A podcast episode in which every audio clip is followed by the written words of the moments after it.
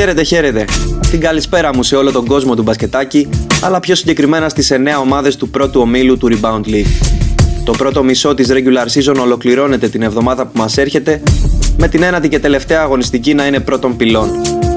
Τα Ραμολιμέντα είναι η μοναδική ομάδα που έχει ολοκληρώσει τις υποχρεώσεις της μετά την πολύ σπουδαία νίκη στο ντέρμπι με τους West Side. Ο συνονόματος Ανδρέας Παρλαβάντζας κράτησε χαμηλούς τόνους και πάλι στις δηλώσεις του, θέλοντας να διατηρήσει συγκεντρωμένη την ομάδα του εν ώψη συνέχειας. Πραγματικός ηγέτης για τα Ραμολιμέντα που με ρεκόρ 7-1 φιγουράρουν στην κορυφή και ελπίζουν σε ήττα των Κουβαλίερς για να απομακρυνθούν.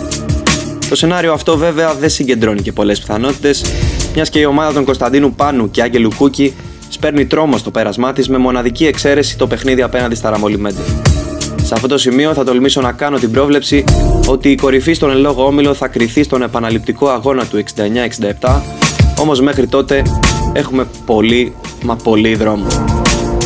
Η ομάδα του Μπάμπη Αδελφόπουλου που πλήρωσε το κακό ξεκίνημα στο μεγάλο ντέρμπι με τα Ραμολιμέντα θέλει πάση θυσία την νίκη απέναντι στους Grava Thunders για να διατηρήσει τη μικρή απόσταση που τη χωρίζει από τους πρωτοπόρους. Τι έμαθα όμως; Ο πρώτος τριποντέρ του Rebound League που ακούει στο όνομα Γιώργος Μπελεχάκης αγωνίστηκε μόλις 22 λεπτά στο τελευταίο μάτι της ομάδας του. Για σοβαρευτείτε λίγο εκεί στα δυτικά. Ο Μπελεχάκης κύριοι δεν βγαίνει από το παρκέ. Τέλος πάντων, πάμε παρακάτω. Spartans και Pink Paper ισοβάθμισαν μετά την ήττα των μεν από τους δε, αλλά οι Σπαρτιάτες έχουν κάπως πιο χαμηλό εμπόδιο να ξεπεράσουν στο φινάλε του πρώτου γύρου, αφού θα παίξουν κόντρα στα ναυάγια, ενώ η ομάδα του Καμπόσου, που μετρά κάμποσες νίκες στο τελευταίο διάστημα και μάλιστα τρεις συνεχόμενες, θα αντιμετωπίσει τους Κουβαλίες. Τα ναυάγια, παρά τη μεγάλη προσπάθεια στην τελευταία περίοδο, δεν κατάφεραν να αποφύγουν την ήττα από το ροζ φύλλο. Η ομάδα του Λουκά Καραβασίλη θα κοντραριστεί με τους Spartans με στόχο να ισορροπήσει το ρεκόρ της, ενώ φήμες λένε ότι θα ενισχυθεί μεταγραφικά μιας και τα προβλήματα απουσιών συνεχίζονται. Στην 7η θέση του βαθμολογικού πίνακα βρίσκονται πλέον οι Grava Thunders, που για να τα λέμε όλα πάνε από το κακό στο χειρότερο τον τελευταίο καιρό.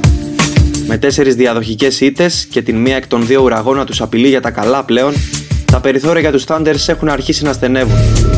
Μια νίκη πάντως στο φινάλε του πρώτου γύρου απέναντι στους West Side θα ήταν σίγουρα το καλύτερο γιατρικό. Για να δούμε όμως. Μπορούν. Η μεγάλη είδηση την εβδομάδα που μας πέρασε ήρθε από τα χαμηλά στρώματα της βαθμολογίας. Φίλες και φίλοι, ναι, η πρώτη νίκη της Black Mappa είναι γεγονός. Ο Βαγγέλης Γιαναράκης πήρε στις πλάτες του την ομάδα του, της χάρισε το πρώτο ροζ φύλλο και οι πληροφορίες μας λένε ότι από εκείνη τη στιγμή μέχρι και τώρα κάνει συνεχόμενα refresh το κανάλι της διοργάνωσης στο Spotify για να ακούσει το podcast.